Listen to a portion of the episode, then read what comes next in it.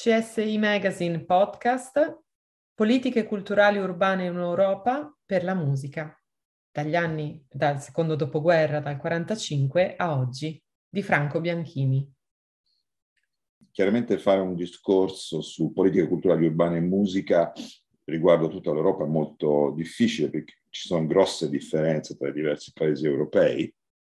nella definizione di politica culturale stessa, quindi di cultura e anche livelli di decentramento, eh, nel senso che per esempio un paese come la Svizzera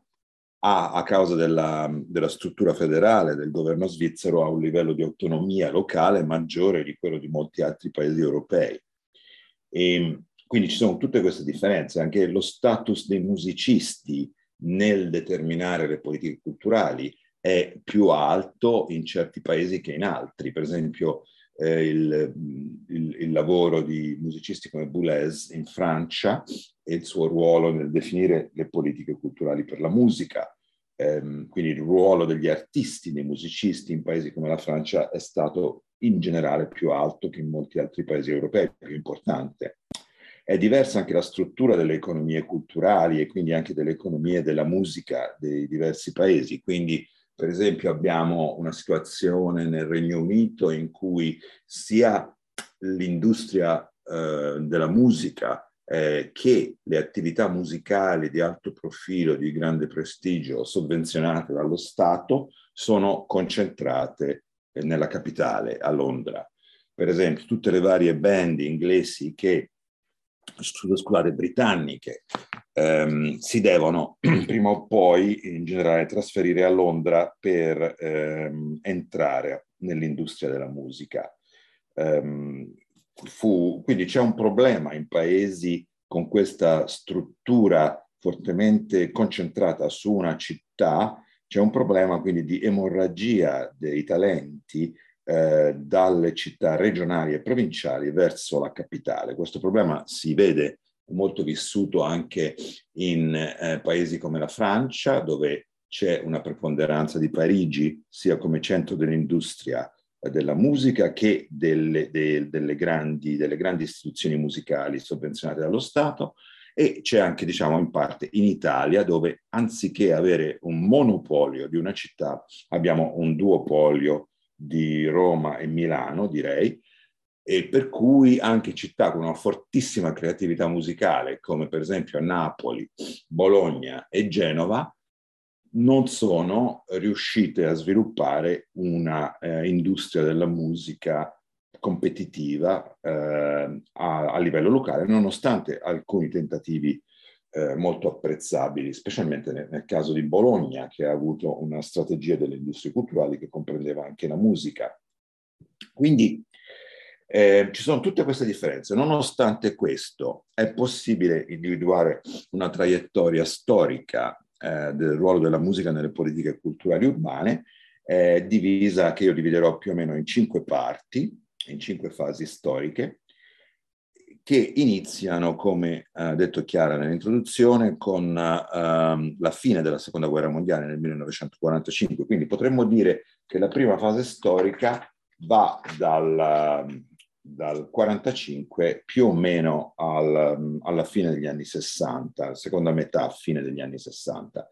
Una fase che io chiamerei l'età della ricostruzione, nel senso che è un periodo di ricostruzione civica dopo gli orrori eh, della seconda guerra mondiale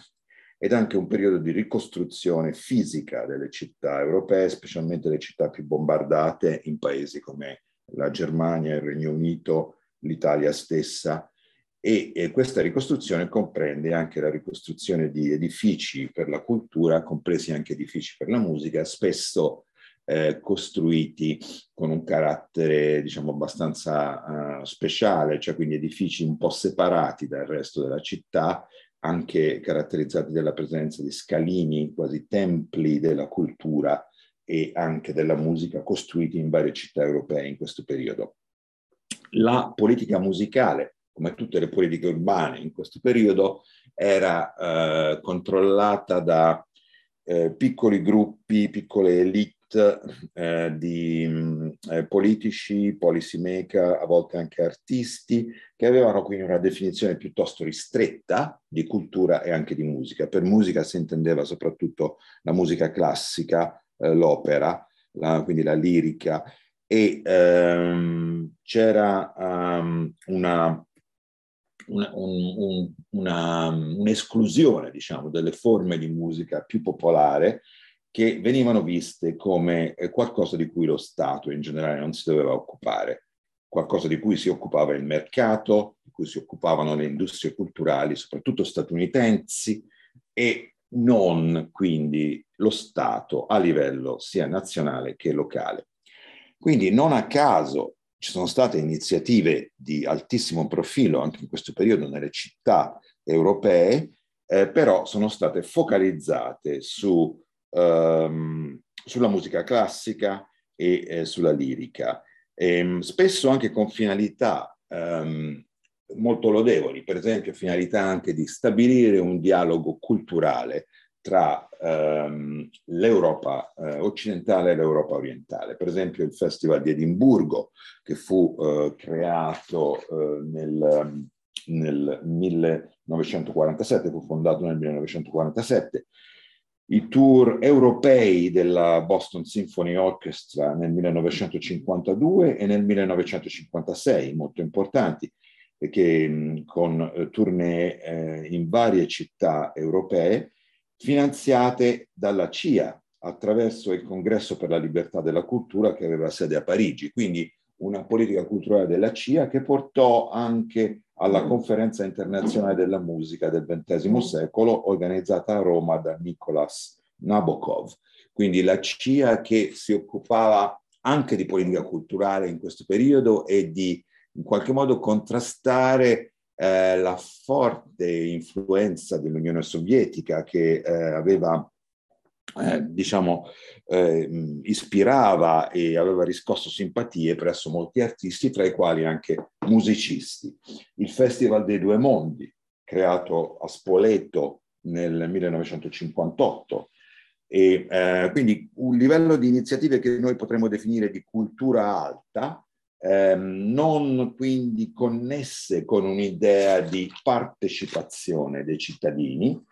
e eh, piuttosto esclusive che richiedevano quindi un alto livello di eh, capitale culturale e che, in in, per usare anche il linguaggio di Pierre Bourdieu, sociologo francese, eh, in qualche modo alimentavano questa idea di distinzione sociale. Quindi per apprezzare la musica e eh, l'opera, per esempio, era necessario un certo livello di capitale sia economico che sociale e eh, la, le attività musicali in molti casi erano appannaggio della borghesia che si stava ricostituendo ehm, nelle, in varie città europee. Non a caso, infatti, nella seconda fase, quella che inizia verso la metà degli anni 60, ehm, c'è anche una contestazione di questo tipo di attività musicali tradizionali. Forse l'esempio più eclatante è la contestazione alla Scala di Milano il 7 dicembre 1968, quando leader, uno dei leader della protesta giovanile del 1968, Mario Capanna, guidò una specie di cacciata dei mercanti dal Tempio, bombardando con uova marce, vernice i vari signori in smoking e le signore in pelliccia che erano alla Scala per la prima della stagione, appunto il 7 dicembre 1968, una contestazione che poi si è ripetuta per vari anni dopo il 68. Quindi cosa succede in, sec- in questa seconda fase? Se la prima, eh, la prima l'ho, l'ho chiamata l'età della ricostruzione, questa seconda fase, molto diversa, la potremmo chiamare l'età della partecipazione eh, c'è un aumento di importanza delle politiche culturali e anche di quelle musicali in generale in questo periodo, negli anni 60, perché? C'è eh, un, una riduzione eh, della disoccupazione, una situazione di quasi piena occupazione in Europa occidentale, in cui chiaramente, come sempre nelle fasi di piena occupazione, i sindacati hanno, aumentano il loro potere e riescono a negoziare una riduzione della settimana lavorativa e quindi un aumento del tempo libero per le persone, un aumento del numero de- delle giornate di ferie pagate e c'è un aumento del reddito disponibile per attività culturali e ricreative eh, dei cittadini. Quindi al tempo stesso c'è anche una crescita della domanda politicamente organizzata di cultura e di espressione culturale. Si nota anche per quel che riguarda le attività musicali in molti paesi come per esempio il Regno Unito, ma anche paesi scandinavi e Germania, un, un aumento, una crescita del profilo delle attività musicali nella scuola con eh, quindi anche eh, bambini, ragazzi, di estrazione sociale, eh, diciamo, eh, più bassa, eh, più svantaggiati, che a, a riescono ad avere accesso per la prima volta ad attività musicali nella scuola. Quindi a questo si accoppia una crescita di domanda politicamente organizzata di musica, musica anche alternativa, eh, che è favorita da un, un, aumento del decentramento a favore delle amministrazioni locali e regionali in diversi paesi europei. Per esempio in Italia si crea nel 1970 il sistema delle regioni a statuto ordinario, eh, che eh, quindi completa un po' il decentramento regionale in Italia, oltre alle regioni a statuto, spe- a statuto speciale che erano già state create. Quali sono quindi alcune delle manifestazioni di questa nuova ondata di innovazione nelle politiche culturali urbane in questo periodo? Ehm, dunque, una chiaramente sono le politiche dell'effimero, quindi l'idea della, dell'animazione culturale gratuita eh, d'estate in molte città europee, come per esempio a Roma, con l'assessore Renato Nicolini nella prima giunta di sinistra a Roma che dal 1976 al 1985 sviluppa una uh, politica di animazione del, del, centro storico, soprattutto che comprende anche la musica, per esempio il, la musica jazz che viene eh, suonata su bar, barconi eh, che, sul Tevere, e altre attività musicali un po' in tutto il centro città, anche musica in strada. Infatti la musica in strada, compreso il busking, diventa molto importante in molte città europee in questo periodo. Una delle prime fu la città di Copenaghen in Danimarca, che nel 1968 cominciò a pedonalizzare di nuovo il centro storico e a reinserire sistemi di trasporto sostenibile come per esempio i tram che quindi ridussero ehm, la necessità di usare l'automobile per accedere al centro storico. Gli anni precedenti, il decennio degli anni 50 e 60, i decenni degli anni 50 e 60 erano stati invece caratterizzati da una, uh, un ri, una riprogettazione dei centri storici, soprattutto a beneficio degli automobilisti, con la creazione di autostrade urbane, parcheggi multipiano, che avevano in qualche modo ehm, ridotto l'accesso eh, ai pedoni. Quindi uno, il suono della città eh, negli anni 50 e 60 era ehm, diciamo, stato dominato da, dall'automobile, quindi la presenza dell'automobile era diventata molto evidente. Verso la fine degli anni 60 si sviluppa una coscienza diversa, si sviluppa la, di nuovo un'attenzione alla umanizzazione o riumanizzazione dei centri storici delle città. Per esempio le politiche anche di protezione integrata del centro storico di Bologna, che viene ripopolato con una nuova politica di eh, residenziale, quindi una creazione di, di la, facilitare appunto la, l'abitazione del centro storico di nuovo a, a Bologna. Nel caso di Copenaghen invece c'è una politica di pedonalizzazione che si accoppia a eh, busking, quindi eh, artisti di strada, anche musicisti di strada, una, uh, una, nuova iniziativa che all'inizio viene osteggiata dai negozianti del centro città, ma che poi viene, viene sostenuta anche da loro perché si nota che c'è un aumento dell'uso del centro città con, appunto, con la, con la pedonalizzazione anche con l'animazione culturale, compresa quella musicale. C'è anche un fenomeno molto importante di animazione socioculturale e di eh, quello che potremmo chiamare, usando una parola inglese, community music in questo periodo, fi- dalla fine degli anni 60 fino alla metà, diciamo, degli anni 80. Quindi i musicisti iniziano a lavorare non solo nelle istituzioni culturali collocate di solito nel centro città, non solo nelle scuole, come ho già detto, ma anche nei centri culturali di quartiere, centri culturali polivalenti che vengono creati per la prima volta in moltissime città europee, anche in periferia. E i musicisti lavorano anche eh, nelle fabbriche, ci sono per esempio concerti alla fabbrica della Ford di Dagenham a Londra, sostenuti dall'amministrazione comunale, il Greater London Council nel periodo 1981-1986. Eh, I musicisti lavorano anche nelle prigioni, nel, nei, nelle case di riposo per anziani, eh, lavorano in pratica in contesti sociali molto diversi, non aspettano quindi che eh, lo spettatore venga alla, alle, nelle istituzioni culturali del centro, ma si spostano loro nei luoghi in cui risiede e lavora e vive la gente. Quindi questa è una delle, delle grandi, dei grandi cambiamenti di questo periodo, per questo dico che potremmo definire questo periodo l'età della partecipazione. E um, uno dei centri culturali che fa da modello per gli altri è indubbiamente il eh, VUC, Werkstätten und Kulturhaus di, eh, di, Vienna, nel quartiere di Alzergrund, che sarebbe il nono distretto di Vienna, che eh, sviluppa attività musicali e diventa quasi un modello per i centri culturali polivalenti nelle città europee. Il VUC fu creato verso la fine degli anni 70. Ecco, questa è in breve più o meno la seconda fase.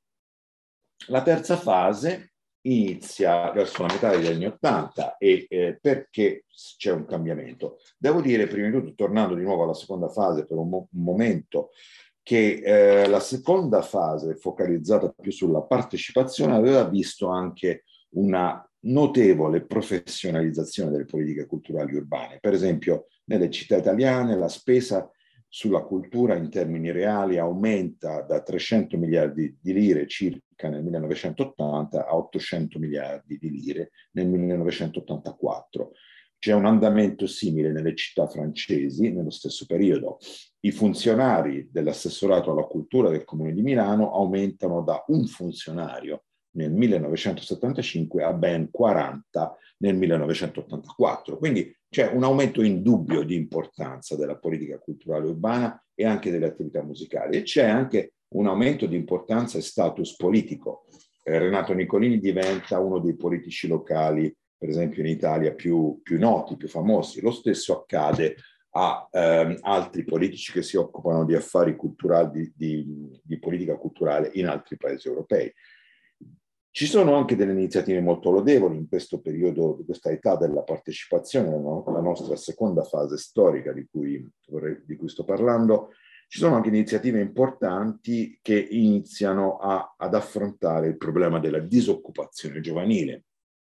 Eh, non siamo più in una fase di piena occupazione come negli anni 70, ma con la recessione economica del 79-80 inizia inizia una notevole perdita di, di, posti di lavoro, specialmente in città industriali come Torino, eh, Bilbao, Rotterdam, eh, Amburgo e molte città inglesi come Glasgow, eh, Birmingham, Sheffield e tante altre. Eh, nel caso di Sheffield, eh, all'interno di un quartiere delle industrie culturali viene creato un, una, un un open access, un, una struttura open access che si chiama Red Tape Studios, in cui i giovani disoccupati possono andare a, eh, a provare e anche a registrare musica. Eh, questo è all'interno di un, di un Cultural Industries Quarter, quartiere delle industrie culturali, che comprende anche eh, delle strutture eh, professionali come per esempio lo, il, lo studio di registrazione della band inglese Human League eh, di Sheffield, appunto. Ecco, però si nota già a partire dalla metà degli anni Ottanta un cambiamento di paradigma. Perché, perché c'è un cambiamento politico molto importante. Alla fine è sempre la politica a determinare ovviamente i cambiamenti nelle politiche culturali urbane. C'è una eh, crisi finanziaria dei governi nazionali e locali, quindi una forte pressione sulle risorse finanziarie degli enti locali. E poi c'è questo problema della ristrutturazione economica, la competizione fortissima dei paesi di recente industrializzazione come la Malesia, la Corea del Sud, Taiwan e altri, che porta a una perdita di posti di lavoro nell'industria e nelle città portuali, anche come Genova, per esempio, e tante altre in Europa. Quindi la, eh, le politiche culturali cambiano, assumono un linguaggio più economico, più orientato verso la creazione di posti di lavoro e l'attrazione di turisti e anche il miglioramento dell'immagine di città in declino, città che vengono viste come problematiche in declino, città come Torino, per esempio, che iniziano a darsi un nuovo piano strategico che culminerà con le ehm, Olimpiadi invernali, nelle Olimpiadi invernali del 2006. Torino che quindi inizia a ristrutturare ehm, edifici industriali come per esempio le officine grandi riparazioni, dedicate prima alla costruzione di locomotive, inizia a trasformarli in anche strutture culturali per mostre, attività musicali, eh, per start-up eh, nelle industrie um, ad alta tecnologia e anche ristoranti, bar e così via. Per esempio un altro caso è Liverpool, eh, che comincia a trasformare il vecchio bacino portuale dell'Albert Dock nel centro della città con, con dei vecchi magazzini portuali dell'Ottocento che vengono trasformati in strutture alberghiere, nella Tate, eh, Tate, Gallery of the North, che è una galleria d'arte contemporanea, il Museo di Storia Marittima della città, ma anche il Beatles Story Museum, un museo ehm, non fatto benissimo sui Beatles, i Beatles che eh, chiaramente sono forse l'icona culturale contemporanea più importante di Liverpool. Quindi c'è un investimento in questi settori come turismo culturale, le industrie culturali stesse che vengono visti come settori in crescita che in qualche modo riescono a compensare, eh, forse questa è l'idea, la perdita di posti di lavoro nelle industrie tradizionali. E anche si investe in eh, attività musicali e in cultura come fattore di internazionalizzazione delle città, città che devono essere più visibili anche a livello internazionale per attirare investimenti che sono sempre più mobili a livello globale e anche per attirare investimenti dall'Unione Europea stessa, dalla comuni- quella che si chiamava in quel periodo Comunità Europea.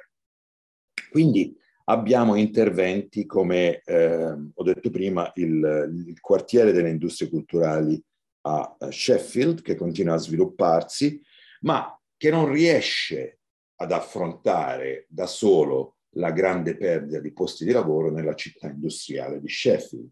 Eh, Sheffield perse 30.000 posti di lavoro nelle, nelle acciaierie, soprattutto tra, sempre, tra, solo in due anni, tra il 79 e l'81, un periodo eh, molto di grande crisi che è eh, ritratto nel film uh, di Full Monty, che eh, forse avrete visto. Eh, quindi però, però, non c'è dubbio che le politiche culturali urbane e anche la musica diano un contributo significativo. Uno degli esempi è la costruzione di Symphony Hall a Birmingham, in Inghilterra, eh, voluta da, uh, dal direttore d'orchestra Simon Rattle, che in quel periodo appunto lavorava a Birmingham. Oppure un altro è il grande centro per la musica di Sage a Gateshead, accanto a Newcastle, nel nord-est dell'Inghilterra, eh, con una, anche una, una, grossa, una forte funzione educativa. Quindi eh, un, un periodo in cui il linguaggio delle politiche culturali è cambiato, è molto più focalizzato sullo sviluppo economico locale, sul marketing territoriale e potremmo definire questa terza fase che dura più o meno fino all'inizio degli anni 2000 come età del city marketing, quindi del marketing urbano. E eh, non c'è dubbio che in questa fase si ottengono dei risultati, soprattutto in termini di rigenerazione dell'ambiente fisico delle città. Ho, de- ho citato prima il caso del, della rigenerazione dell'Albert Dock a Liverpool, ma ce n'è quello di Torino, ma ce ne sono molti altri.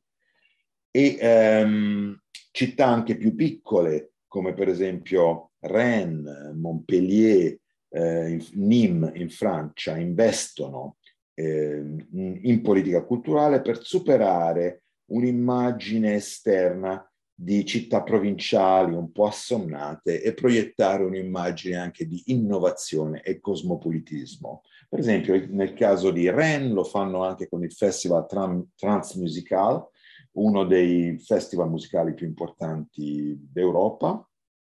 che ehm, viene fondato nel 1979 e continua a crescere eh, anche in questo periodo negli anni 80 e 90.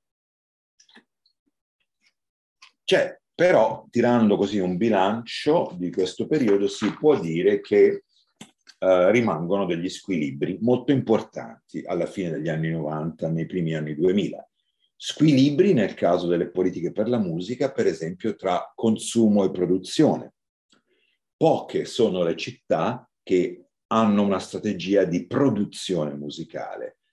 si, è più semplice, molto più semplice costruire degli edifici per la musica importando attività musicali che non sostenere attività di produzione musicale a livello locale. È per questo che la strategia attuale della città di Lugano con il progetto di città della musica è così importante, perché questo squilibrio rimane in moltissime città europee. E c'è anche uno squilibrio tra contenitori e contenuti. Spesso i contenitori, anche i contenitori per attività musicali, sono sì facilmente comunicabili anche dal punto di vista elettorale, dal punto di vista della campagna elettorale, quindi sono per questo molto popolari per i politici, però eh, non, non sono facili da riempire di contenuti. Quindi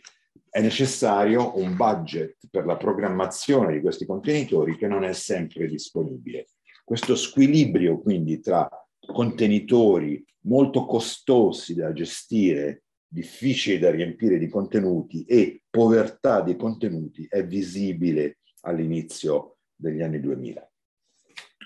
Ecco, negli anni 2000 eh, continuano in un certo senso le politiche ehm, orientate allo sviluppo economico e al marketing territoriale, continuano anche le politiche inaugurate negli anni 70 eh, focalizzate verso la partecipazione, quindi c'è una coesistenza abbastanza confusa di, di, di diversi paradigmi, di diversi, di diversi, tipi di intervento. Eh, nel caso della città di Torino, per esempio di Torino è molto evidente che ci sono sia politiche musicali orientate verso la partecipazione che politiche per la musica orientati ad attrarre eh, turisti e a, a diciamo, ehm, migliorare l'immagine esterna della città, per esempio il, l'utilizzo del Teatro Reggio di Torino come anche fiore all'occhiello, ehm, elemento di marketing territoriale per Torino.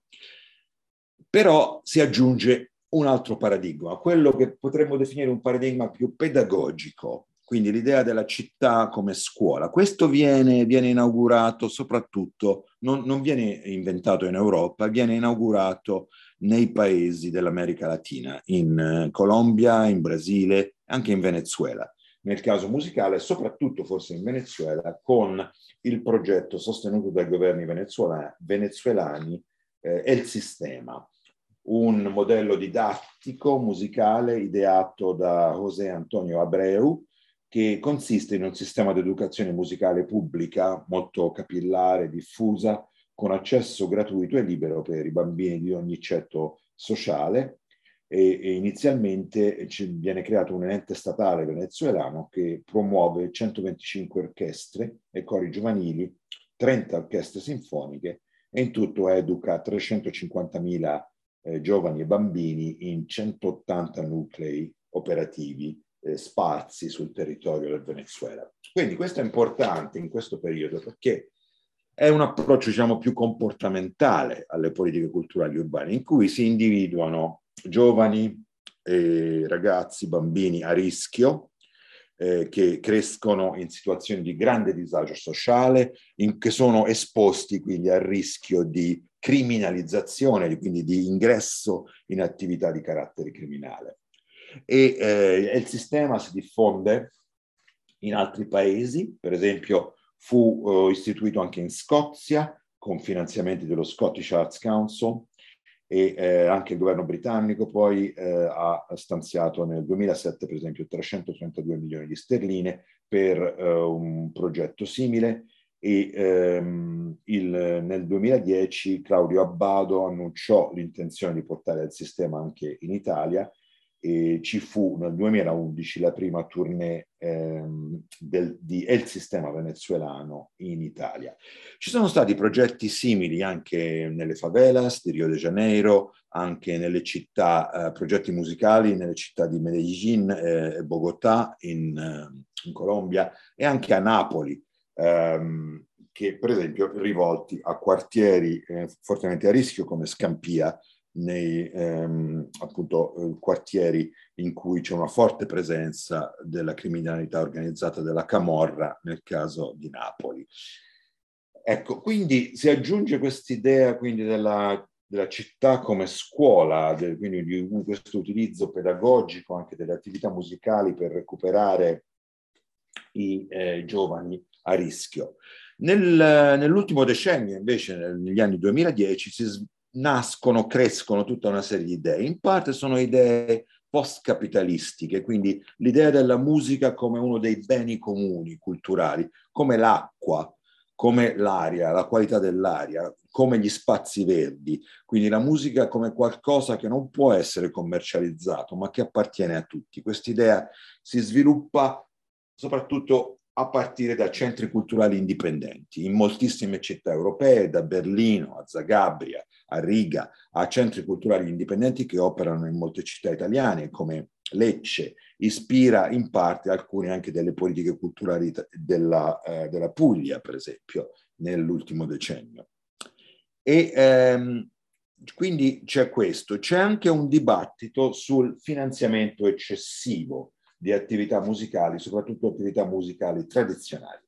Questo, uh, quest'idea del, dell'infarto culturale, così come, viene, così come viene definito, è proposta dal libro Kultur Infarkt uh, di Armin Klein, Pius Knusel, Stefan Opitz e Dieter Haselbach, che viene pubblicato in Germania e poi viene tradotto in, in Italia con di nuovo la parola Kulturinfarkt, azzerare i fondi pubblici per far rinascere la cultura. Un, un'idea che chiaramente forse ha senso in Germania, in cui effettivamente ci, ci, si potrebbe dire forse eh, c'era in quel periodo forse una, una duplicazione, in, in parecchi casi, forse una presenza eccessiva di istituzioni culturali tradizionali in certe aree, ma che ha molto meno senso in Italia. E, eh, questo libro fu eh, commentato per esempio dal, da Pierluigi Sacco, uno dei, uno dei massimi eh, esperti di politica culturale in Italia, eh, che eh, mise in guardia i lettori dicendo il lettore italiano farebbe bene ad avvicinarsi al libro Culturinfarct con qualche cautela e con, con un adeguato filtro critico. L'idea dell'infarto culturale può essere un'ottima trovata retorica, ma alla prova dei fatti si fonda su una visione decisamente troppo semplificata e parziale del ruolo della cultura nella società e nella economia contemporanea. Quindi ehm, dice non tutti i paesi sono come la Germania, paesi per esempio ehm, al di fuori dell'Unione Europea che hanno un reddito pro capite molto più basso del nostro e investono, e infatti al contrario de, de, della tesi del libro, investono quote sempre più significative di risorse pubbliche nella cultura. Quindi ehm, Sacco è molto critico di questo libro che proponeva appunto un taglio eh, netto dei fondi per attività culturali tradizionali, comprese le attività musicali. Un fenomeno molto importante del periodo è la crisi delle, delle piccole dei, dei, piccoli centri musicali indipendenti, delle, eh, delle, venues, quindi dei locali in cui si suona, in cui ehm, si, ehm, si, fa musica. Per esempio la band torinese Statuto, eh, nel, loro, nel, loro, disco, nel, nella loro canzone Ghost Town, ehm, che era ispirata agli Specials, una band di Coventry in Inghilterra, ehm, parla di questa desertificazione culturale di Torino, della chiusura di, molte, eh, di molti locali in cui si fa musica a Torino. Lo stesso succede a Londra in questi anni, negli anni 2010. Per esempio, a Londra c'erano 430 locali in cui si suonava, si faceva musica, nel 2007 si riducono a 245, sempre un bel numero però, molto ridotto nel 2015. Perché? Molti motivi, uno dei motivi indubbiamente è la gentrificazione, cioè il fatto che uh, una, uh, un locale per la musica se utilizzato per esempio per la costruzione di appartamenti o uffici, ha un valore molto più alto. Per esempio, un esempio è il eh, Tunbridge Wells Forum eh, in, un, in, una piccola città a sud di Londra che aveva un valore di 375.000 sterline come locale per la musica e eh, venduto per costruirvi appartamenti ha avuto un valore di 1 milione e 200.000 sterline. Quindi questo ha portato a, a questa riduzione purtroppo anche del, dei locali per la musica. Ha portato però anche allo sviluppo di strategie per, per, la, per la musica a livello urbano, dirette per esempio da società di consulenza come Sound Diplomacy, eh, di nuovo con sede nel Regno Unito, che ha sottolineato l'importanza delle attività musicali per la salute complessiva di una città quindi per sostenere il settore dei ristoranti, i tassisti, la vita notturna delle città e anche per, indubbiamente, anche per individuare i talenti che poi possono portare a, anche a un ritorno economico notevole ehm, nell'industria culturale, nell'industria della musica stessa. Il, gli anni 2010 vedono anche degli sviluppi politici molto interessanti, per esempio Uh, uno di questi è il ritorno dei partiti nazionalisti, quindi c'è un fenomeno anche di ritradizionalizzazione musicale, con uh, la riscoperta della musica folk uh, spesso, di cui spesso si appropriano i regimi populisti di carattere nazionalista in paesi come la Polonia, l'Ungheria, la Serbia, in, in, la Russia stessa di Putin, in molti altri paesi. Per esempio il fenomeno del turbo folk in, uh, in Serbia, che eh, quindi sostiene, ehm, sostiene, i governi nazionalisti serbi, i partiti nazionalisti eh, de, di questo paese. Quindi c'è l'inizio anche di una politicizzazione della musica come di tutto il resto nella cultura, l'inizio di un fenomeno che eh, gli statunitensi hanno definito culture wars, di, quindi dibattiti anche molto accesi proprio sul, ehm, sul ruolo della musica nella società in relazione a dibattiti anche sulla cosiddetta cancel culture e sulla politically correct. Uno degli esempi di questi dibattiti molto attuale è quello di quest'anno sulla, um, sulla Ida di Zeffirelli all'Arena di Verona, in cui una, uh, una cantante, la soprano statunitense Angel Blue, ha deciso di cancellare il suo debutto all'Arena di Verona il 22 e 30 luglio 2022 non voleva essere associata a un'istituzione che negli stessi giorni aveva messo in scena un allestimento della Ida di Verdi in cui si usava il cosiddetto blackface, in cui si pittavano di nero il volto di una cantante bianca che dava voce alla principessa etiope Aida, interpretata dalla, da Anna Netrebko. Quindi ehm, questo eh, chiaramente eh, dis, mh,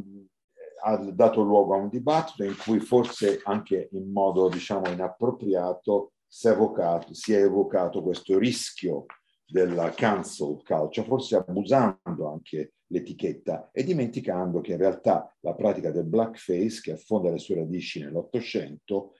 è molto problematica. Eh, era in quel periodo che negli Stati Uniti e poi anche dopo, dopo in Gran Bretagna dilagavano i cosiddetti minstrel shows e altre varietà in cui gli attori bianchi si dipingevano il volto con il cerone nero, scimmiottando le comunità afroamericane.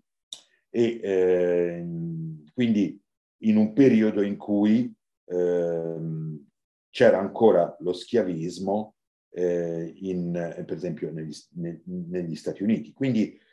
quindi bisogna anche diciamo, uh, vedere questa, la reazione della soprano Angel Blue in questo contesto storico legato all'emergere anche del movimento globale del Black Lives Matter e quindi anche a movimenti, dibattiti sulla decolonizzazione culturale.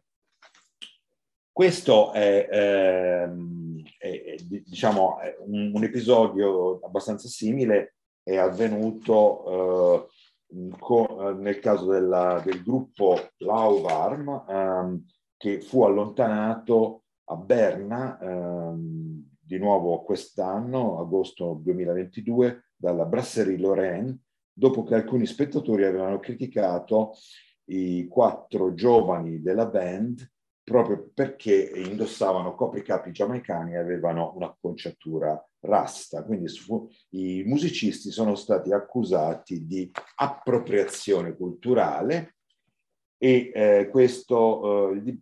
l'episodio è stato poi sfruttato anche dal, dai partiti di, di destra eh, in Svizzera che hanno um, criticato uh, questo tipo di intervento dicendo si tratta dei, di problemi di un'elite benestante, verde, di sinistra che disprezza il nostro paese. Um, quindi un altro episodio di queste culture wars che hanno coinvolto la musica in questo periodo. Ecco, eh, ci troviamo oggi quindi in una situazione in cui mh, nelle politiche culturali urbane per la musica coesistono tutte le diverse posizioni in tutte le fasi storiche di cui ho parlato prima. Ci sono ancora eh, degli approcci in varie città eh, simili a quelli degli anni 40 e 50, in cui la musica non ha bisogno di nessuna giustificazione economica e sociale, e eh, viene vista semplicemente come fattore di civilizzazione, di civiltà e eh, quindi è possibile, possibilissimo che in una grande città europea coesistano alcuni policy maker che ancora si ispirano a questa posizione insieme ad altri policy maker che invece sostengono l'importanza della musica come fattore di partecipazione e inclu- inclusione sociale e anche se vogliamo di trasformazione del mondo, perché questa era un po' l'ideologia anche degli anni 70, quella un'ideologia rivoluzionaria in cui anche tramite la partecipazione diretta ad attività musicali i cittadini potevano prendere coscienza di determinate, di determinate situazioni di ingiustizia sociale e di sfruttamento per poterle poi sfidare e cambiare. Quindi questi, questi policy makers più orientati verso la, la partecipazione coesistono con quelli più tradizionali, ancora ispirati ad idee degli anni 50 e 40, e poi ci sono ancora i policy maker ovviamente molto focalizzati sull'idea di marketing urbano e di sviluppo economico e anche di sviluppo turistico, Ovviamente questo diventerà ancora più importante nei prossimi anni con la recessione economica che sta iniziando adesso a causa soprattutto della, eh, degli effetti della guerra tra Russia e Ucraina.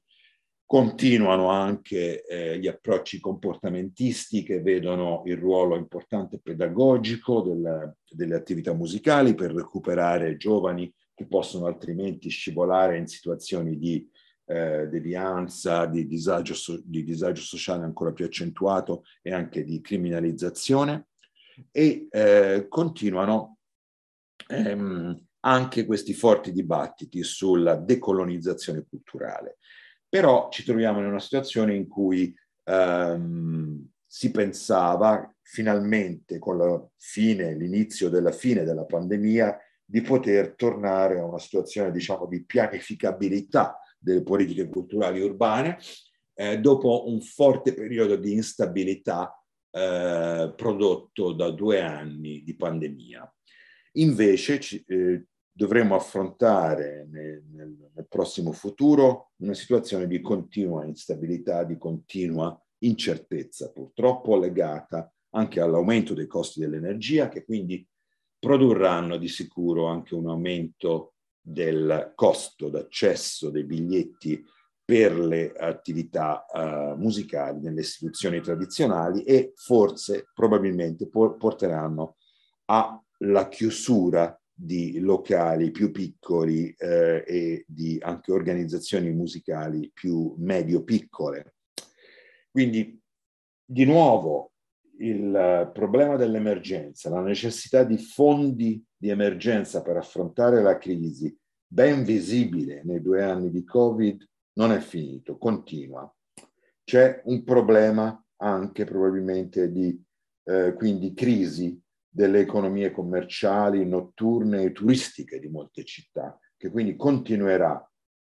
in questi, in questi anni di incertezza eh, causati anche dalla guerra, eh, dalla guerra in Ucraina.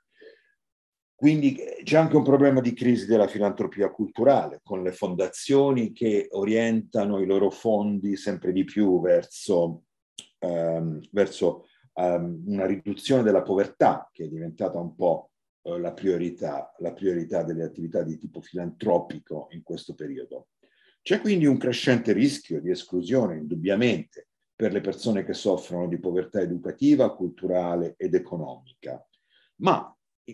si nota anche un nuovo ruolo per la musica in questa crisi. Già nei due anni di Covid è aumentato moltissimo eh, l'uso di attività musicali per cercare di contrastare situazioni di ehm, problemi legati alla salute mentale, quindi problemi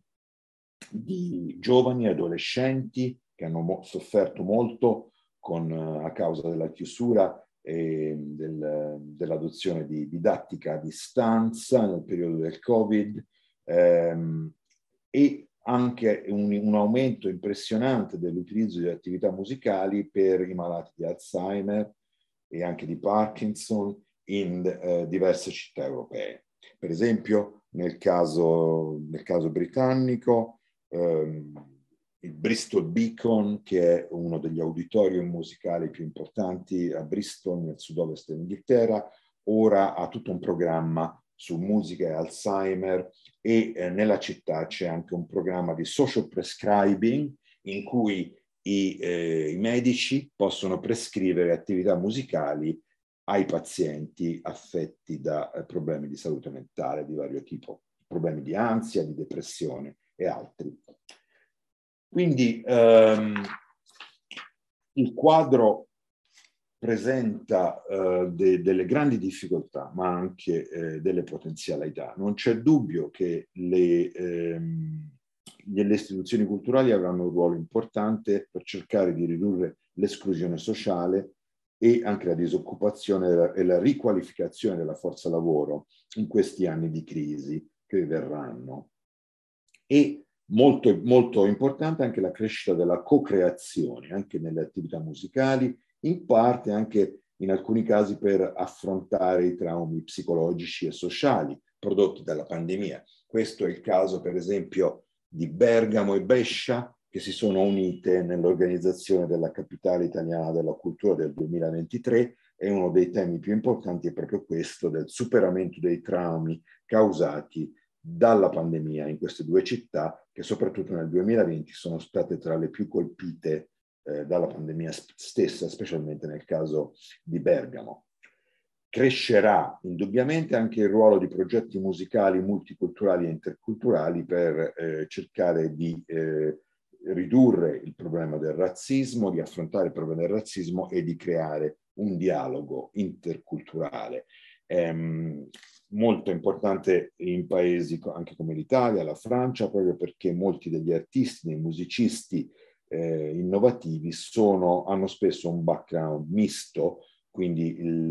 l'interculturalità come fonte di innovazione musicale è di sicuro uno dei temi importanti per il futuro. Molte città, come per esempio Vilnius, la capitale della Lituania, stanno ristrutturando i luoghi, gli spazi culturali per, attraverso nuove norme urbanistiche per creare spazi più ibridi, spazi di transi- transizione tra l'aperto e il chiuso, che quindi hanno portato a un riutilizzo molto anche creativo di piazze, piccoli spazi verdi per creare degli spazi più sicuri che possono garantire lo svolgimento di attività musicali anche nel caso di un ritorno del Covid o di eh,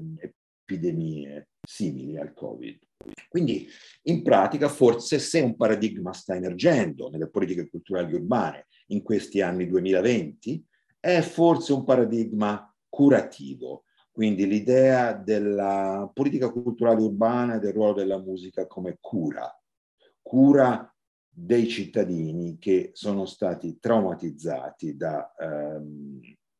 da vari traumi di carattere sia ehm, eh, psicologico, eh, ma eh, anche traumatizzati da, in parecchi casi dalla guerra stessa, nel caso dell'Ucraina, e dalla crisi ambientale, sempre più evidente, per esempio, con eh, gli incendi che si sono verificati in varie zone d'Europa durante l'estate del 2022 o la grande siccità nel nord Italia sempre quest'anno, nel 2022. Quindi non c'è dubbio che queste politiche culturali urbane orientate verso la cura negli anni a venire saranno anche sempre più legate agli obiettivi dell'Agenda 2030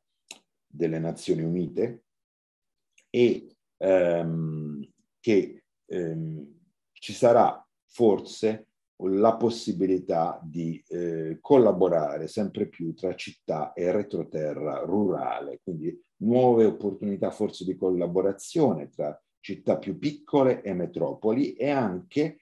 un aumento, una, un aumento di popolarità probabilmente dell'idea della città a 15 minuti, quindi la città in cui si fa una vita sempre più sostenibile, sempre più di quartiere, in cui ci si sposta a piedi o in bicicletta e in cui si eh, utilizzano anche, si fruiscono attività musicali fornite a livello di quartiere.